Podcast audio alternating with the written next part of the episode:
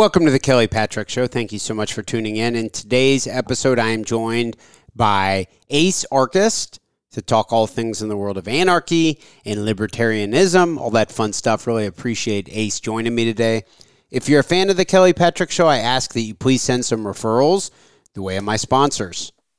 The title sponsor of the show is Louisville Combat Academy, located at 7908 Beulah Church Road, Louisville, Kentucky, 40228. They have a great MMA program, but also, even if you aren't planning on fighting in the cage, they have a great jiu-jitsu program for adults, female-friendly classes, and a great kids program also. Check out Louisville Combat Academy. Heidi Solars-Kutz. Heidi is a licensed clinical social worker and licensed clinical alcohol and drug counselor, specializing in treating anxiety, depression, trauma, and addiction with a mindful and holistic approach. Heidi is actually my mother, and I can attest she is a saint. Call her at 502-457-1823. Virtual and telephonic appointments are available anywhere in the United States. Veercast Digital Media. Veercast Digital Media at veercast.com. Matt McCarthy runs Veercast, and he is also the producer for The Kelly Patrick Show. They do video production, aerial drone photography,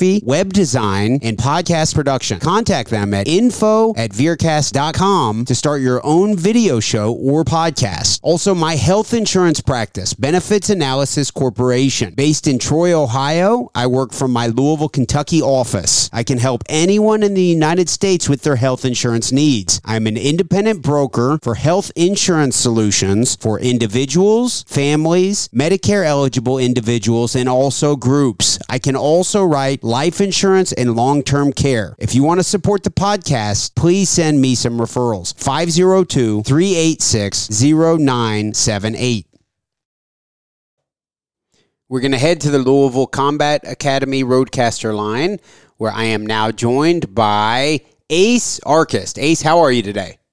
Well, I'm doing fine. How are you? Doing very well. Really appreciate you joining me. For those of the Kelly Patrick Show listeners who do not know, the world of Liberty Twitter has it really is its own little world, and Ace Archist is one of the more prominent figures within the world of I don't know if you want to say libertarianism or, in your case, more so anarchism, whatever ism you want to describe it as. But Ace, I appreciate you joining me for the show today. I was referred to have you on by a couple different people. You always are known for having really good takes online on a lot of different topics. If it's all right, Ace, could you introduce yourself to the Kelly Patrick Show audience? How did you become Ace Archist? And what can you tell us about yourself? Yeah, absolutely. Well, first I would like to say, thank you so much for having me on. It's an honor. And so I sort of got started. I joined Twitter a couple years ago, but I've been a libertarian anarchist, I guess you could say, for around, 10 years. The person who kind of started me on this philosophical journey, I guess, is probably Judge Andrew Napolitano on Fox News, surprisingly. Wow. Okay. Yeah. Interesting. He was sort of my gateway drug into this whole thing. So I found people that led me down a path to anarchism as Judge Andrew Napolitano. He's familiar with the Mises Institute. And once you get to there, it's basically a nexus of liberty. And you kind of find all these different disparate thinkers and philosophers and economists. And it's sort of all downhill from there. So he was really my jumping off point into this whole thing. If we could drill into that. So you were watching Fox News, right? Yes. 10 years ago. So that tells me you were probably politically on the right. Yeah. So I grew up in a very right wing, not super right wing in the sense of really super conservative, but general Republican right wing household. And Fox News was on a lot. So I certainly came from the right, but I've always sort of had libertarian intuitions, I guess you could say. And Judge Andrew Napolitano was someone who really spoke to me because the way he talked and the way he phrased things and put things into perspective was unlike what most people on Fox News were doing at the time. So I found that really interesting. So that's sort of how I was attracted to that kind of school of thought. Ace, how old are you? I'm 27. Okay. So since you were about 17 years old, you have really identified as a libertarian. You said you had some tendencies toward libertarianism even before you really knew what it was. But can you dive into that? What do you mean by that? Absolutely. Well, libertarians basically believe in what's known as self-ownership and the non-aggression principle, right? Which basically says that you have the highest claim to your body and your property, and I have the highest claim to my body and my property, and that goes for everyone else. So, and I always kind of had that intuition that's like, yeah, if people are just acting peacefully, they should be free to do what they want. And sort of in that intuition, that sort of vein. So that was sort of, I guess, like what primed me to be open or receptive to this ideology, I guess. And what was it that you heard from Judge Andrew Napolitano that really resonated with you? I think he was one of the first people I ever heard call themselves a libertarian at the time. And that was, I think I was like 14 or 15 when I first heard it, and then I began to look into it. Yeah, I think he first said something, and he also had he talked about like Ron Paul all the time, and obviously once you get into Ron Paul, it's kind of all dominoes from there, all leading you to libertarianism, or at least knowing about it at the very least. So I think it was just his commitment to principle that really attracted me, because I've always valued like consistency as far as a principle goes.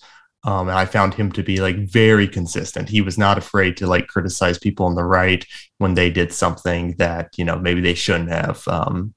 So I found that really refreshing. Okay. So he opened your eyes to the world of liberty.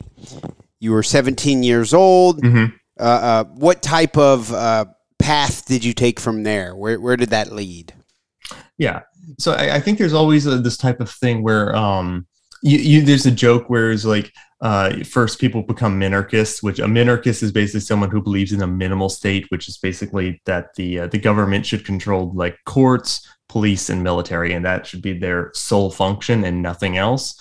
And then when people asked what's the difference between a minarchist and an anarchist, the joke is 6 months. Right. So that sort of kind of was similar to my trajectory, where I thought, well, yeah, we, you know, let's sort of have this minimal state. And then like more and more that I read, I sort of like convinced myself out of that position by realizing that everything the state does can and has been done by private institutions in the past. And actually it's better overall if the state does not have this monopoly, in the same way we wouldn't want the state to have a monopoly on food production or automobile production, or basically anything. We should not want them to have a monopoly on security and dispute resolution.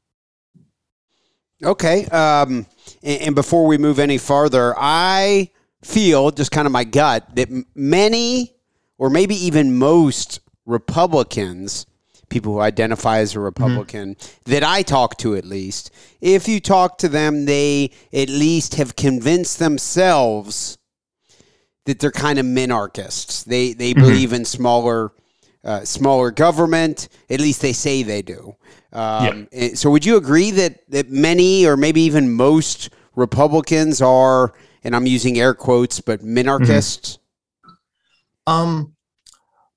So I know I've spoken to Republicans as well who I would consider more minarchist leaning. I'm not sure I would claim that most Republicans are minarchists.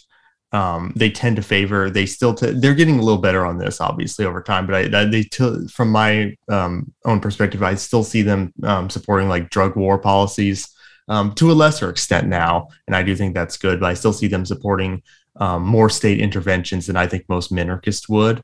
But certainly, I think there's some Republicans that are certainly leaning in a more minarchist direction, which I certainly applaud. Okay, within the past years that you have been on the bandwagon of the world of libertarianism, and even more so over time into the world of anarchy. Yeah. Who are your prominent, the people that you look to as the most credible sources in the world of anarchy? Oh, great question. Well, it would be remiss of me not to mention Murray Rothbard.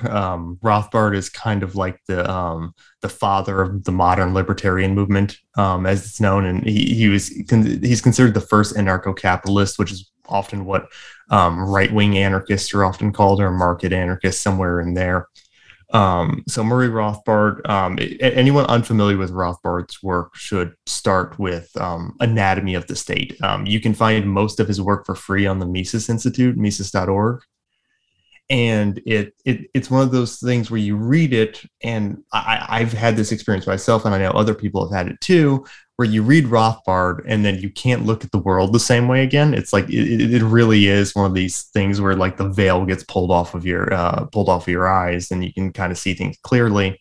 That many of the institutions, Rothbard's whole work is demystifying these institutions, these government policies.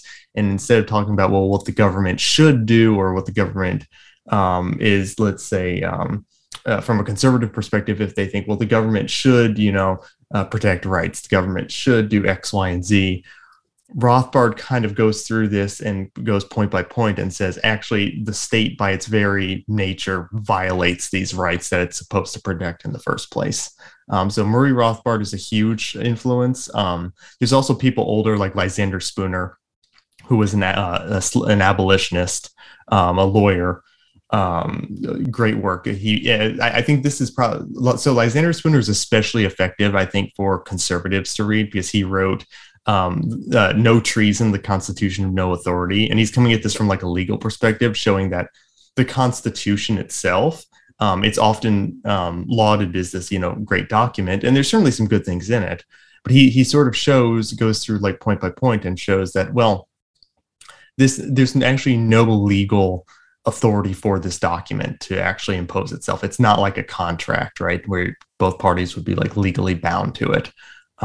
So I think his work, and there's also people like Benjamin Tucker, David Friedman, who is Milton Friedman's son. He's an anarchist. He comes at it from a more economic perspective. And I mean, so does Rothbard, but Friedman is like laser focused on the economic side of it. So there's a lot of anarchists, and I guess, the pantheon that you could say that they have a different flavor. So wherever you're approaching it from, there's probably some anarchist there for you that can kind of like onboard you.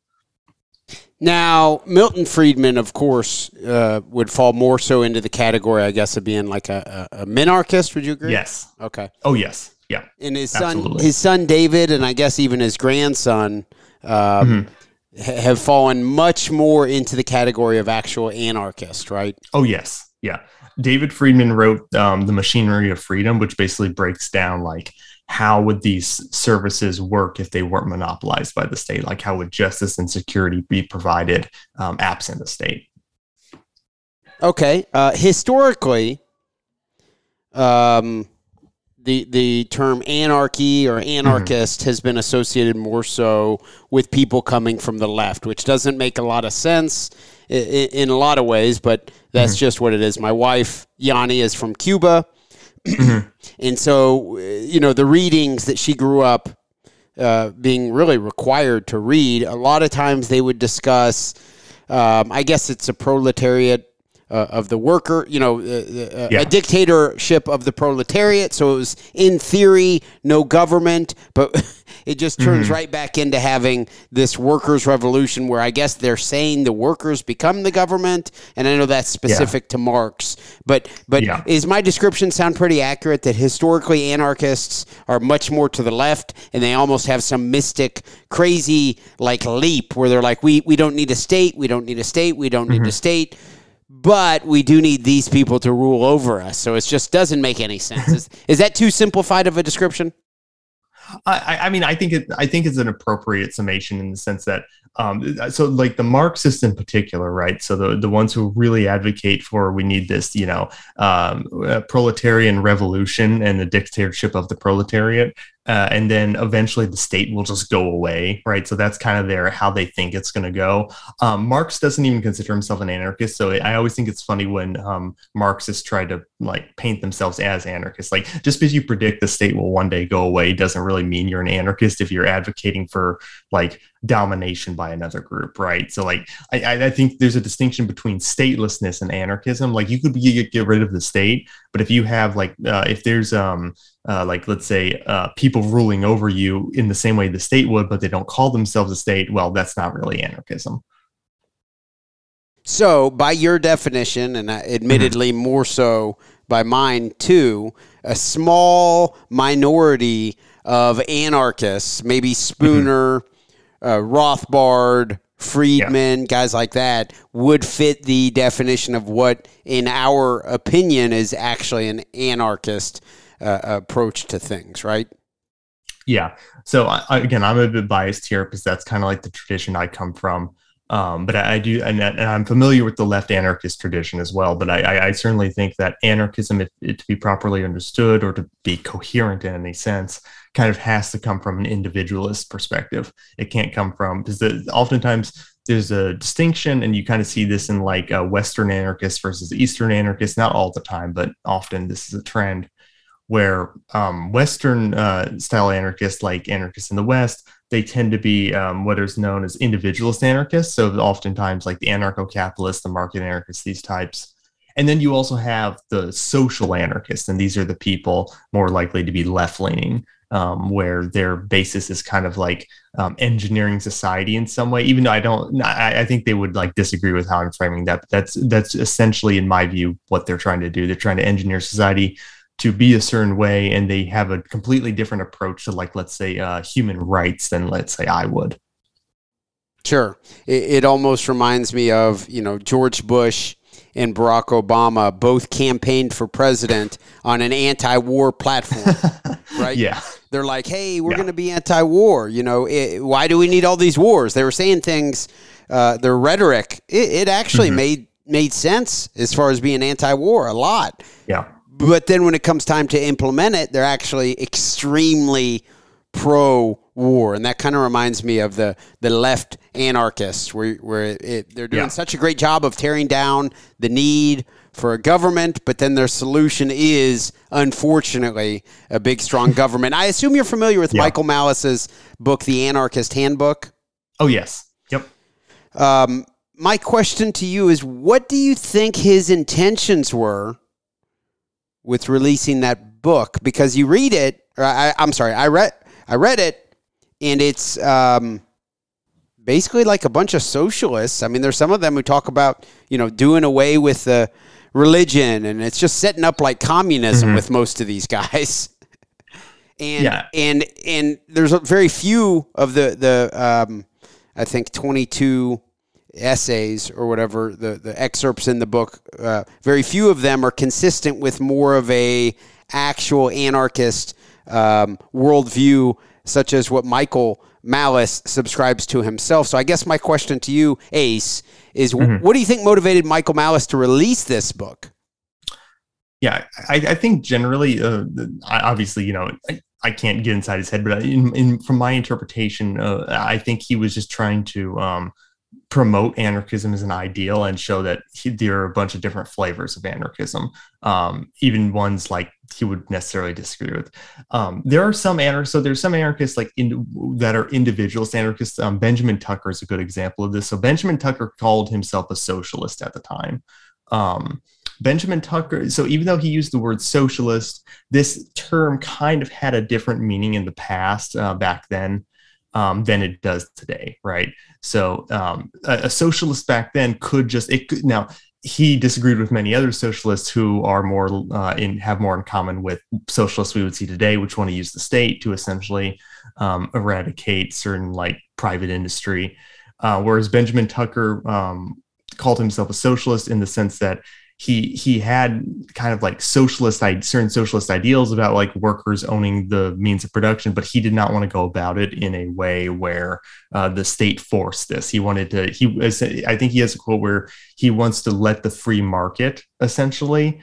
He thinks the market being completely free, will tend toward workers owning more the means of production in a general sense. Now, whether people agree with that or not, or think those predictions will play out, he was someone who's interesting because while he called himself a socialist, he would not have anything in common with like most socialists today who want to use the state. He actually has a an essay called "State Socialism and Anarchism," where he kind of breaks down that distinction. So there are some anarchists who might use certain terms, but I think it's always important to remember that it can be kind of hard reading them in today's time because these terms have changed so much. But certainly there are absolutely left anarchists that are promoted in the Anarchist Handbook.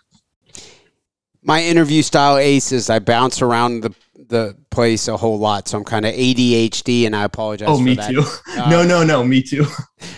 Your Twitter pinned tweet from June 15th of last year, so just over a year ago. It says, hashtag free Ross. Could you tell us what that means? Yes, sure. So hashtag free Ross is alluding to the person named Ross Ulbricht. Ross Ulbricht is currently in prison. He is serving a double life plus 40 sentence in prison right now. And you must, and when most people hear about this, they must think, oh my God, he must be some serial like child murderer or something like that, right? If you're serving double life plus 40. Well, it's unfortunately much more depressing because Ross Ulbricht is a first-time offender, and all of his charges were nonviolent. So Ross Ulbricht started a website called the Silk Road, right? And this was a website. Ross Ulbricht is a libertarian. He helped campaign for Ron Paul in 2008 and 2012, I believe. And he was essentially just like a wonky nerd, like a lot of like libertarians are. And he believed in what's the libertarian philosophy of the non-aggression principle, which basically says, as long as you are not inflicting aggression or initiating violence against someone like force, fraud, coercion, you are free to do whatever you want, even if it involves like harming yourself through like drug use or something like that. While it may not be good, no one has a right to forcibly stop you and throw you in a cage. So he created the Silk Road website as a way where people could freely trade with each other. In a somewhat anonymous fashion, and essentially like trade whatever they want. Now, it wasn't a drug website. People sold drugs on there, obviously, but it wasn't like made just for a drug website. It was basically like, look, this is going to be a free market. It's going to be like an e-commerce site where people are just completely free to live out a libertarian experience online. And eventually, the story, like, I won't be able to summarize the story completely because it, like, the more you look into it, the worse it gets. But basically, federal agents, ATF agents and certain other government officials were able to compromise the site, get into the site, and essentially, like, they got all the passwords. Ross was eventually arrested, and essentially,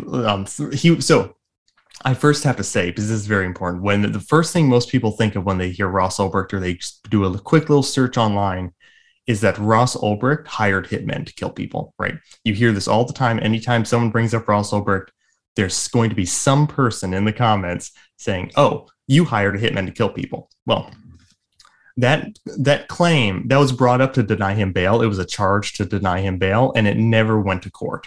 That charge never went to court, and the jury never indicted him on it whatsoever.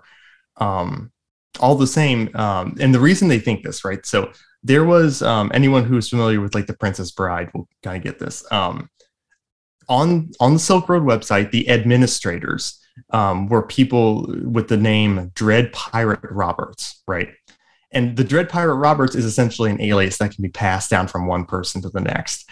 Now, there's a chat log, which again, we can't even verify the chat log for one, because obviously there, we have some evidence of officials like government officials tampering with the website. They had access to all the passwords, so we can't even verify this to be completely honest. But there's a chat log that says that essentially indicates the Dread Pirate Roberts putting a hit on someone who was trying to extort the site and like threatening to rat them out to the feds, right? Now, this was all made up. This was like a sting operation, like entrapment.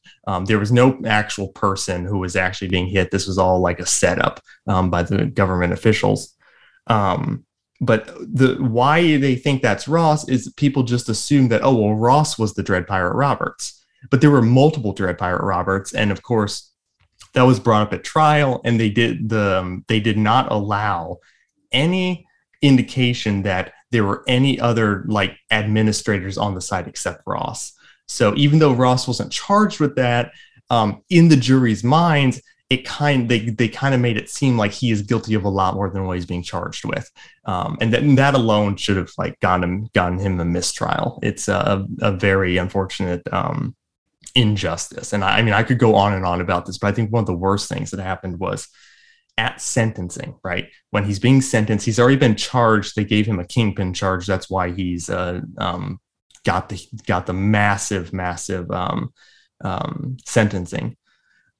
At sentencing, the judge specifically told Ross that he had a dangerous philosophy and that she wasn't sure if he had given it up yet. So she's specifically talking about his libertarian ideology at sentencing and talking about how it's essentially dangerous to our democracy or whatever. And that is, it's just like, I did like a not great job of like explaining in the whole detail because there's a lot there, but I beg people to investigate it for yourselves because it's truly criminal what happened to this man. This sounds consistent with what was it? There was a leaked document over the past couple of days that showed that the federal government right now is trying to label basically libertarians as, mm-hmm. and I know that's nothing new right now, but yeah, let me see. I'm looking at it. It says the FBI domestic terrorism symbols guides, and it has like the Gadsden flag and all sorts of basically consistent with what you're saying about Ross is the federal government wants to make it clear libertarians or anarchists, people who don't believe in the authority of the government, are the enemy of the state. Yes. Why is that so dangerous? I know that's a silly question. Well, the thing is that there's always like this great injustice in the sense that most anarchists I know and most libertarians I know, and certainly the philosophy itself indicates this, which is that most of them just want to live peaceful lives. They just want to live free of violence, right? Free of initiatory violence. They're fine with defensive violence, obviously, if someone like encroaches upon you or your property. But in general, they want to live in a place or a society with a legal system that respects their rights to their property and their person. And they want to engage in voluntary relationships and activity with other people. In some sense, like they're like, it's not that they're opposed to violence. As I said, they're fine with defensive violence, but in all other cases, they're pretty much like peaceniks, right? They just want to live their life how they want to live it without anyone encroaching upon them. And of course, this is very dangerous to the state because obviously the state's whole business is not letting people live peacefully because the state is, in a sense, a parasite on productive society, right? Everything the state has, they've stolen. So whenever your tax money, whenever you make some income, the state says, no, I have a right to a portion of that. And the state also says, I get to decide how much I get to take of your money. So the state's interests are completely misaligned with that of the libertarian anarchist. So from the state's perspective, it actually is a very dangerous philosophy because libertarianism would say you're not allowed to keep acting like a parasite and engaging in violent action against peaceful people. So that's why the state finds it essentially dangerous. It's not because it is like, it's not like anarchists or libertarians are going around like just like brutally murdering people and street or anything like that. It's actually, if you look at it, the state is much more violent than any anarchist ever has been in history. States in the 20th century killed 200 million people, and that's the very conservative estimate. So from the state's perspective, anarchism is a very dangerous philosophy, but to most people, it's completely harmless. Do you believe in voting? I don't vote, but I also don't take a principled opposition to it either. Like, I don't think that if someone votes that they're inherently like legitimizing the system. I think you can vote in defense. I personally find other means. Like, I think that certainly I think voting locally is probably more effective than voting like in a federal election or something like that. But I certainly think that there are other ways to essentially like help your community, let's say, than voting. I think voting is just like, I think Michael Malice says that voting is essentially sending like a letter to Santa, essentially like saying, hey, please do this. But it has much less of an effect, right? So like you can vote, but you can't really control the outcomes, right? You can only like try to pressure the politicians in one way or another. But of course, there's other pressures when the politicians actually get into office that kind of counteract whatever pressure they might feel from their constituents, right? I don't oppose it on principle, though. Like there's a referendum to like legalize drugs in a certain place. I would think that, yeah, if you're a libertarian, you should absolutely go and vote for that. I don't see a downside for like voting in that sense. Do you describe yourself as an anarchist or an anarcho-capitalist? I tend to just go anarchist. I think I don't disagree with the anarcho-capitalist like very, very much at all. But I tend to just go straight with anarchist because I feel like when I'm talking to people, capitalist can be such a charged term that everyone kind of has a different understanding of it. So I prefer just to express my concepts in as clear language as possible. And of course, anarchist is also, you know, riddled with a lot of conceptions. So it's, in some sense, we're kind of screwed on our terminology here at the start. But I think that I prefer to try to explain the concepts in a way that has the least amount of like emotionally charged language. Of course, when you say you're an anarchist or even a libertarian, mm-hmm. Oftentimes people will, you know, give you some pushback, and that's to be expected. You know, a common one is, well, you enjoy driving on those roads, huh? How would we have the roads if it wasn't for, you know, the government, that type thing? So I assume that's equivalent to, you know, a softball. I'm sure you've heard that many times. My question to you, Ace, is, what is one of the more challenging questions that you get and you're forced to defend when it comes to anarchy? Ooh, okay. Challenging in the sense that I don't have a really good answer to it, or challenging in the sense that a lot of people just like really harp on it? Both. Okay. I think one of like the this isn't unique to anarchism, but I certainly think it's a good critique is like, well, what do we do with like the nuclear weapons? Right. That's always a good one. Truthfully, I don't have a great answer to this. And, but also the answers we currently have aren't great either. Like one senile old man having control of the nuclear codes isn't a great thing to end up with in the first place. So I think this is one of those where it's like the existence of nuclear weapons in at all kind of like puts people in a very tough position of answering these types of questions. So I think that's one good critique. I think another would probably be, and I think like I feel comfortable in the answer to this, but I feel like for a lot of people, this is like a sticking point, which would be like, well, how do we like, what about courts and police, right? How do we resolve, or what about security in general? So oftentimes one of the criticisms is that, well, under anarchism, a force stronger than you can just come and take your property anyway, right? So like, at least with the state, we can defend ourselves against people who come to try to take our property.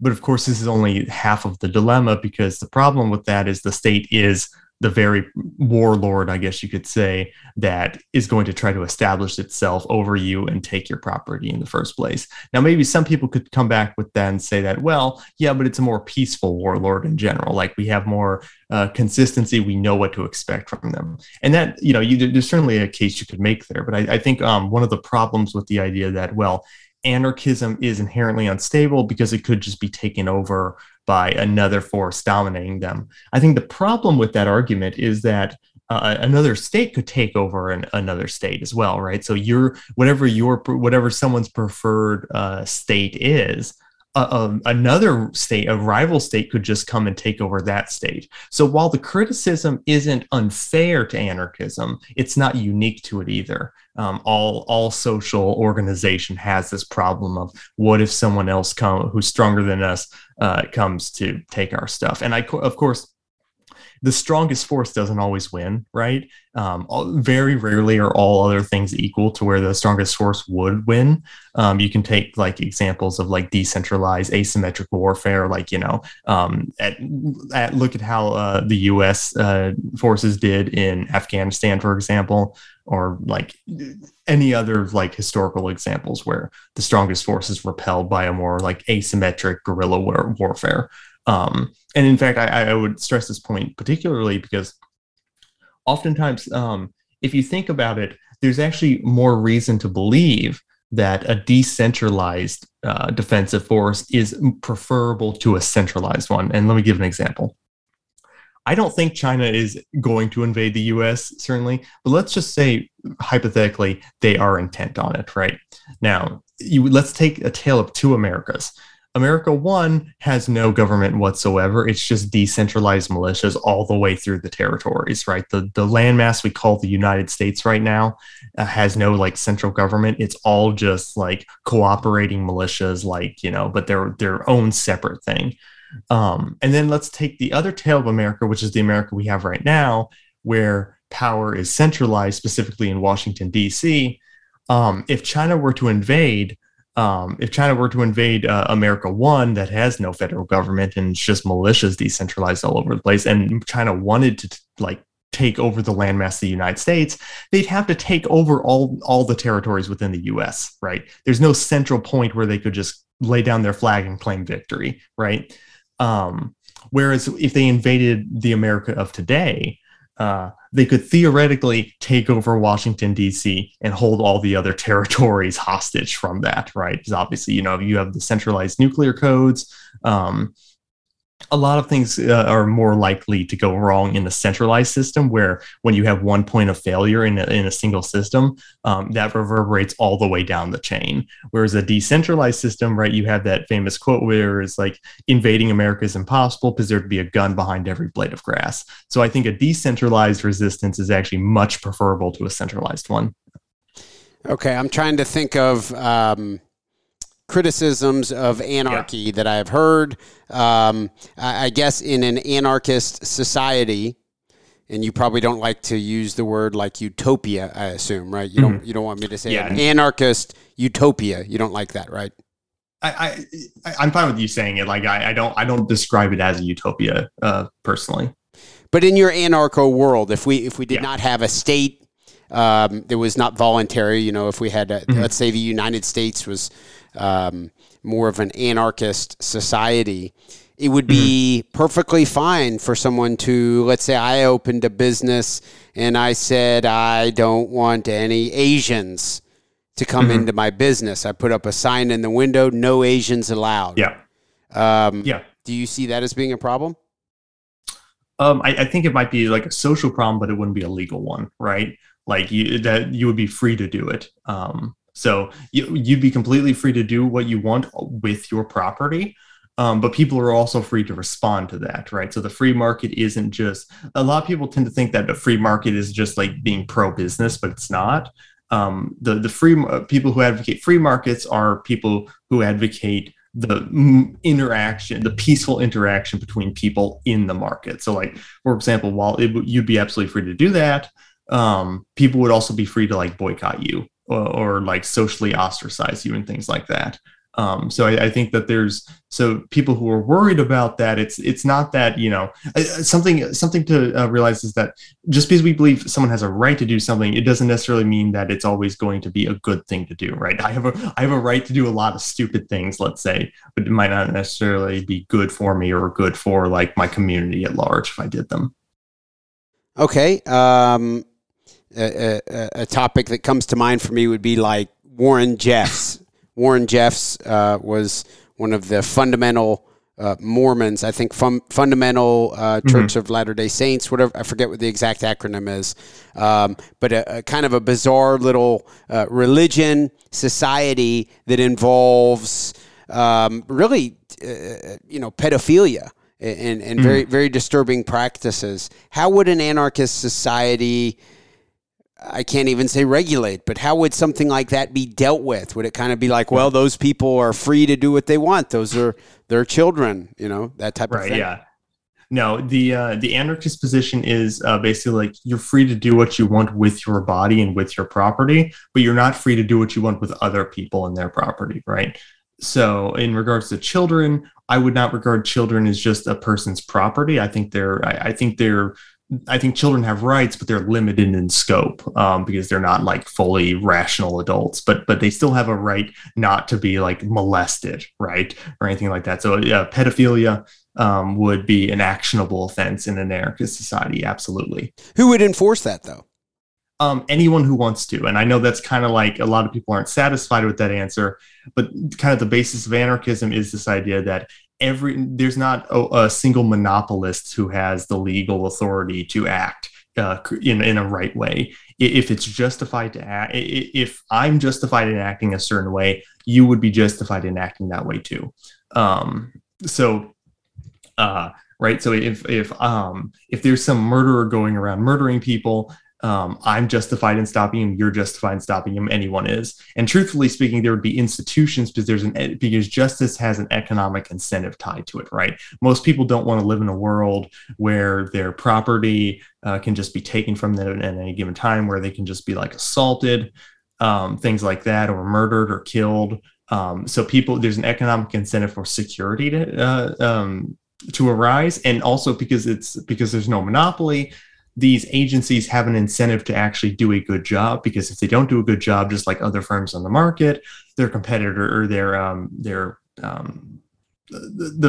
essentially their competitors will take the market share from them, right? So like their customers will go elsewhere. And there's also, it also doesn't necessarily even have to be like some people claim, well, I don't want to jump to another topic. Sorry. I'll let you go ahead before I like jump to something else. No, that's okay. You take it where you'd like to.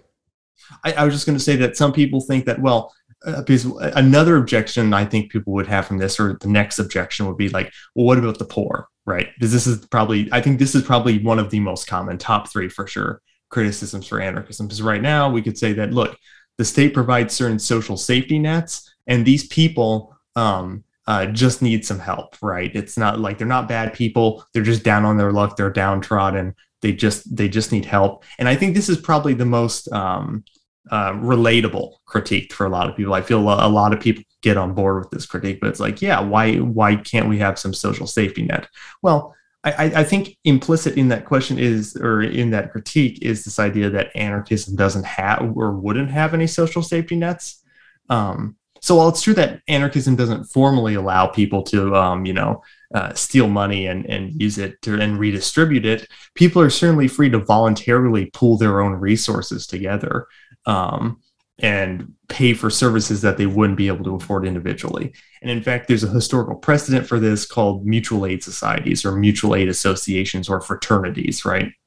Where people would poor people would essentially pool their resources together, and they would create these mutual aid associations that would essentially provide either security, housing in some sense, medical care. And this was in during the Great Depression, for example. 1 in 3 people, or I think 1 in 4 to 1 in 3 people, were a part of at least one mutual aid association at this time. And why we don't see them anymore today, and why we kind of see a bastardized version of them with insurance, is essentially the government. So when these mutual aid societies would contract, right, they would contract out doctors individually to give this mutual aid society medical care. But the problem was these doctors were competing for these contracts, which meant that the doctors' wages, their salary, was going down because they were competing with each other to see who would like be awarded this contract to like give medical services to this mutual aid association. A lot of doctors did not like this, and they petitioned the government to essentially have stricter regulations on this because they felt they weren't being paid enough, especially for these downtrodden poor people. That they felt were sort of beneath them. It's really kind of gross when you like read the historical account of this. So they created the AMA, the American Medical Association, and they used licensing and other regulations to essentially say that, look, if you try to work with these mutual aid associations, we'll strip you of your license and you won't be able to work officially as a doctor anymore in practices. So this was essentially the creation of a cartel. And this is the main reason why medical prices in the United States are so high, is because there's a complete lack of competition, because everything is being strangled from the government and from the AMA, essentially. So insurance is often like a touchy topic because like everyone hates insurance companies for good reason a lot of the time, but there's a good version of insurance that exists in a free market. Whereas right now what we have is a captive market, and the price system or the healthcare system in America really reflects that, because things would not normally cost this much. So I think that's probably one of the best arguments actually for anarchism, is that, look, all these things that you don't like about this current, like, quote unquote, capitalistic model would be solved by a true free market. Oh, yeah. I'm actually a health insurance broker. That's my 9 to 5 job. So I get to see, you know, if I have let's say a 45-year-old male comes to me and says they need health insurance, I'll say, well, you know, we could do the Affordable Care Act, regulated plans, which, I mean, and I tell them right up front, those plans suck. I mean, they suck really bad. So I'm not going to, a big part of my job is basically saying, this plan sucks. I can sign you up for it, but just keep in mind, it's going to be an expensive monthly premium, a very expensive, you know, a very high annual deductible, unless you're completely broke. Now, there are some exceptions. So if your income's real low, you know, we can get you onto some relatively good valued plans, but it is not consistent with what you said, Ace. It is not just a free market. Yeah, absolutely. Another thing that I think is consistent with what you said is Ron Paul. I've heard him talk about, I don't know if it was in the 60s or 70s when he was delivering all these babies in Texas. He said that the poor people would come and would be get their medical care through this church organization that was, I think, coordinated with a local hospital. So it was not the welfare state that was taking care of the poor. It was basically voluntary contributions to a church organization that then took in however many poor people and just took care of them. Yeah. Yeah, absolutely. And that's, so there's often, I think one of the awful effects of the state is that it really reduces the reliance on community, right? So one example of this is obviously a person who pays taxes has less incentive or feels less drive to actually help people in their community directly, because they think, oh, well, I pay my taxes. That's supposed to go to help poor people. So I don't need to go out of my way to help this poor person I see in front of me, right?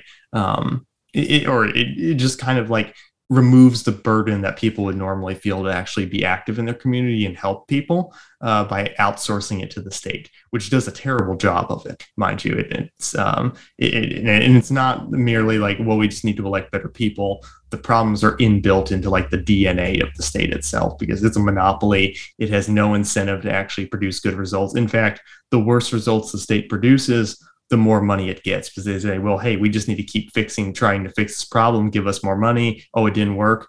We need more money. And it's this constant domino effect where it's like, it's a race to the bottom, right? So like on a free market, obviously, if people give you money and you don't do what you're going to say, or you don't fix the problem or do a good job, that incentivizes another person to fix the problem better. And you're out of business now. Right.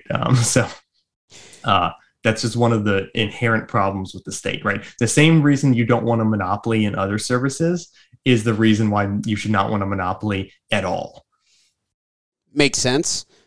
This is another random question, but Ace, I know you don't vote. You don't particularly believe in voting, at least not for yourself. I live here in Kentucky. Of course, we have Thomas Massey in the Congress. We have Rand Paul in the Senate. Would you agree, when it comes to congressmen and members of the Senate, those are arguably the two who are about the closest to supporting your type of ideals as exist in the United States? Oh, absolutely. Yeah, 100%. I really like Massey, and I think I think Rand Paul's work, especially about NSA spying and the drone program, I think were like Rand Paul's best moments ever. And also, like, you know, grilling Fauci was great. So I think there's a lot to really respect from those men and what they've done. I also liked when Rand Paul was grilling, who was it, about the Ministry of Truth, Right? Oh, yeah. That was good, where he just starts listing all these historical. He says the United States government is the biggest purveyor of,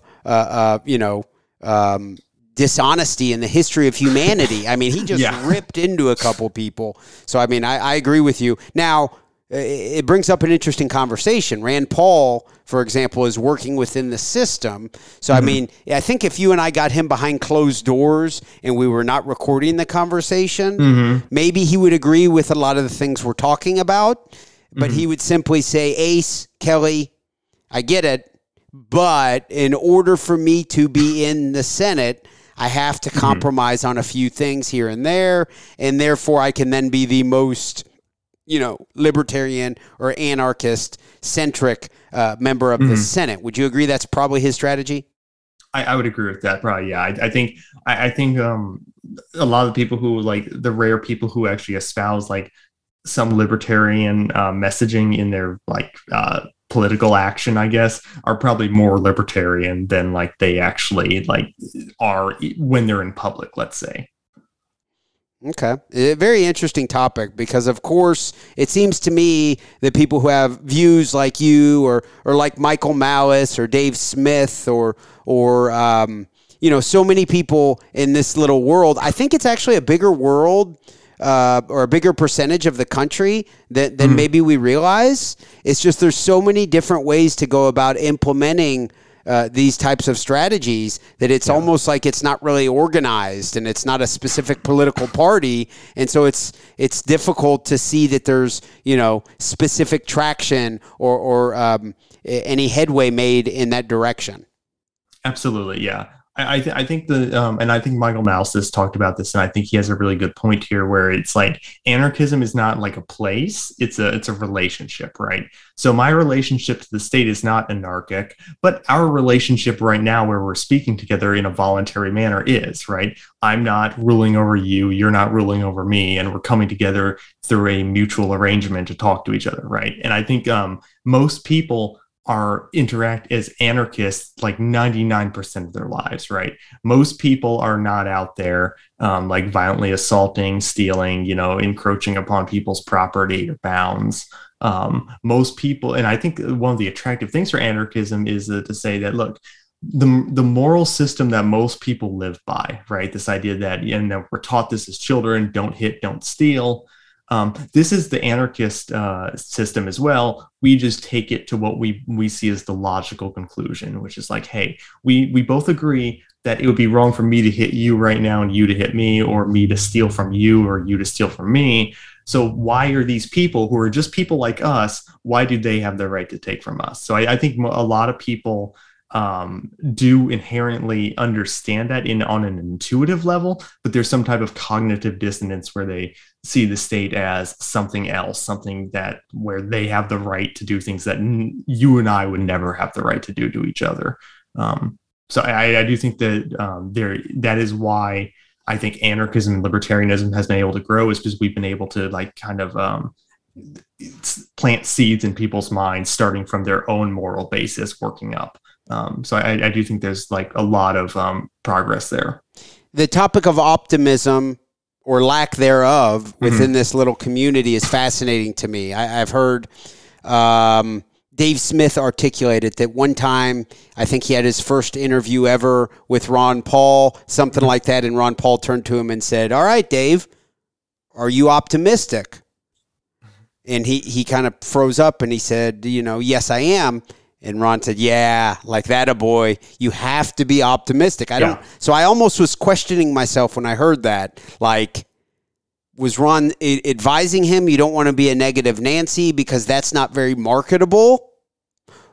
And nobody wants to hear somebody just constantly whining about how bad everything sucks. But on the same token, I do think there are some ways where society's headed in a good direction. The past couple of years, arguably, has woken up hopefully many, many people to the idea that the government is inherently evil, basically at every turn. So that must be, I guess you would say, a little bit of a white pill for many people. Absolutely. For reason to be optimistic. What do you think of my description of the topic of being either pessimistic or optimistic from a liberty or an anarcho perspective? No, I think that's dead on, because I feel like a lot of people, like, I can understand why someone could be pessimistic, right? You can look around the world and you can like, wow, that's a lot of really bad things happening in the world right now. There's a lot of things going in a lot of directions that just don't seem productive to libertarianism. Like, someone can look at the COVID lockdowns like, wow, this is the first time where I've really seen how much of a prisoner I really am, right? That type of thing. So I can completely understand why people are pessimistic.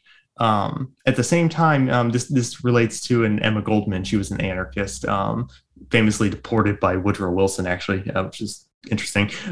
She had this quote where she's like, the cops are making more anarchists than I ever could. And I think that's true, right? I think anarchists generally, are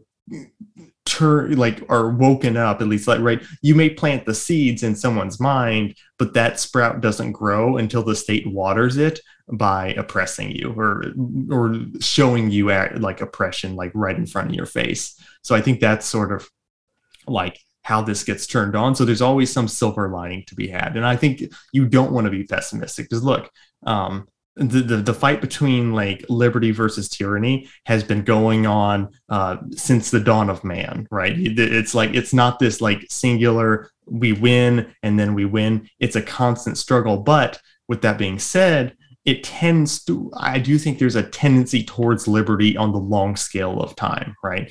Think of slavery. Chattel slavery was a thing for thousands and thousands and thousands of years. And most people had no problem with it. They saw it as completely justified. And now look at it, it's gone. And now almost no one would view chattel slavery as justified. Makes sense. Yeah, definitely headed in a good direction in so many different ways. Yeah. For some reason, this topic really does intrigue me, because I interview many different people from different perspectives, of course, through a liberty-centric, lens. I've spoken a couple times with Pete Quinones, and some people would describe him as being almost like black-pilled.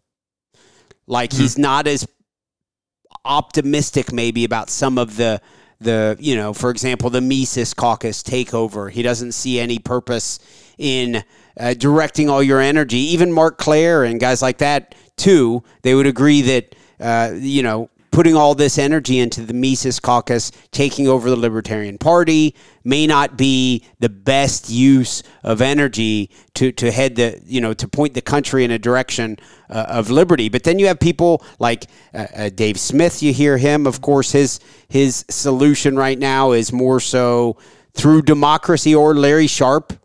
You have guys like that who I guess they're trying to implement a liberty direction through democracy, which almost sounds like counterintuitive or whatever, where it's like, okay, well, you're an anarchist, but you're going to use democracy. Doesn't make much sense. So there's so many different strategies, but the topic of whether or not you should be optimistic, and even whether you're optimistic or pessimistic, regardless of that, how you can positively impact everything. Earlier, you mentioned that outside of voting, you feel you can positively impact things in other ways. I guess my question to you is, what's your solution? How can someone listening, how can you, how can I, how can people positively impact our society in a liberty or anarcho-centric direction? Yeah, that's a great question. I think oftentimes this, like, going to like what you were saying about like how there's some skepticism with the Mises Caucus. I think that skepticism is fair, but I think one of the problems with it is we don't really know what the most efficient use of our time is in terms of strategy, right?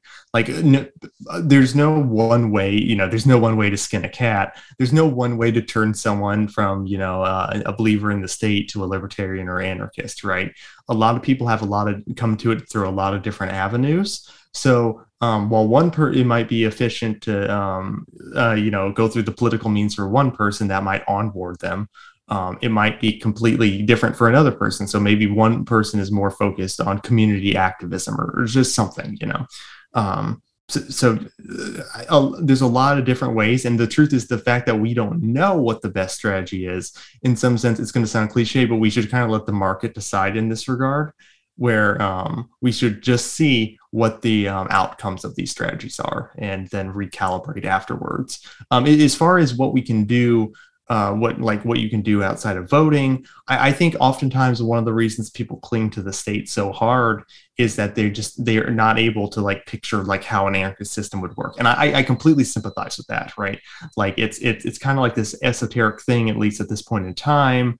So it can be kind of hard for people to imagine how it could work. So I think one of the best things you can do as an anarchist is, one, remain positive, and two, show people that you're not a threat to them. Because you can talk to people all the time about logical arguments and try to convince them that you're correct in your logical argument. But if they see you as a threat, they're just not going to be perceptive to your messaging at all. So you kind of have to come to people within your community to say, hey, I'm not a threat to you. I want to help you, and not in a demeaning way, or because I know that a lot of people can kind of frame it as I'm here to save you or something like that. Not in that way, but more in a, I just want what's best for you. There's some different parts of the liberty messaging that can be difficult to present to the masses. The concept of completely being anti-war, I've had trouble with talking to people about. For some reason, so many people in our country are conditioned to believe that we have to, whether it's to go in and help out Ukraine or whatever foreign interventionism type activity we're doing. It's amazing to me, Ace, where so many people are just completely sold on. We're not being attacked here in the United States at all. We're not. But they think it makes sense for our country to continue to, whether it's print out more money or go further into debt to help some country literally on the other side of the world. That, to me, is a difficult obstacle. Yeah.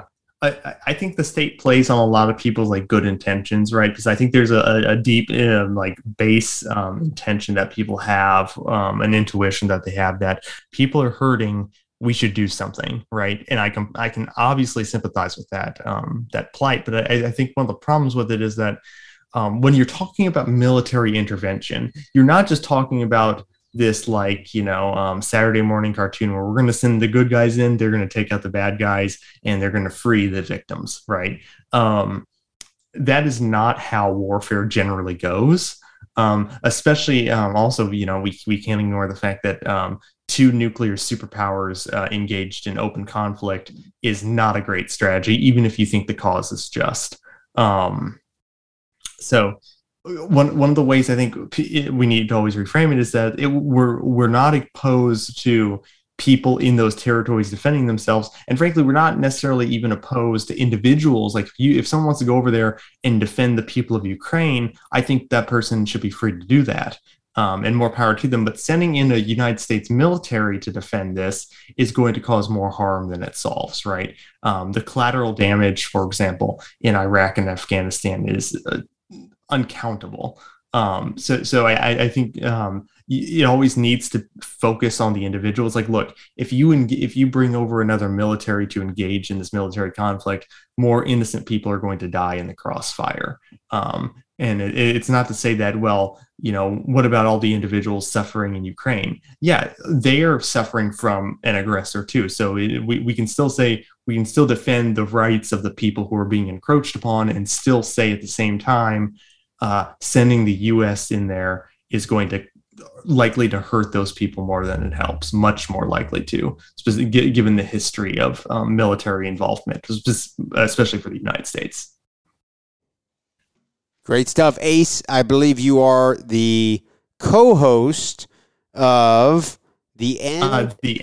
Yes, the End Times Continue podcast. Can you tell us about that? Yeah, absolutely. So it's a podcast I recently started with me and my friend Dino, and essentially we're just talking about things. We don't have a niche necessarily. We're not a topical podcast. We talk about topics. But it's basically like we just brainstorm on the podcast. We talk about whatever we want, but we also try to tie it into current events sometimes too, and tie that, and then tie those current events into like maybe some philosophy of some kind somewhere. So that's sort of the gist of the podcast. And of course, you can be followed on Twitter at Ace_Archist. Before we wrap things up, Ace, are there any other plugs or mentions you'd like to get in? You can follow my Substack at Ace Archist, _acearchist.substack.com. I should have a new article out detailing like an Anarchism 101 type article fairly soon. So that's coming. And beyond that, just thank you so much for inviting me. I love it, Ace. Thank you very much. I look forward to hopefully speaking with you again sometime soon. Absolutely. I'd love to. Yes, sir. Yeah. Thanks. Thank you. I want to thank everyone for tuning in to the Kelly Patrick Show. Of course, we'll have another episode out soon.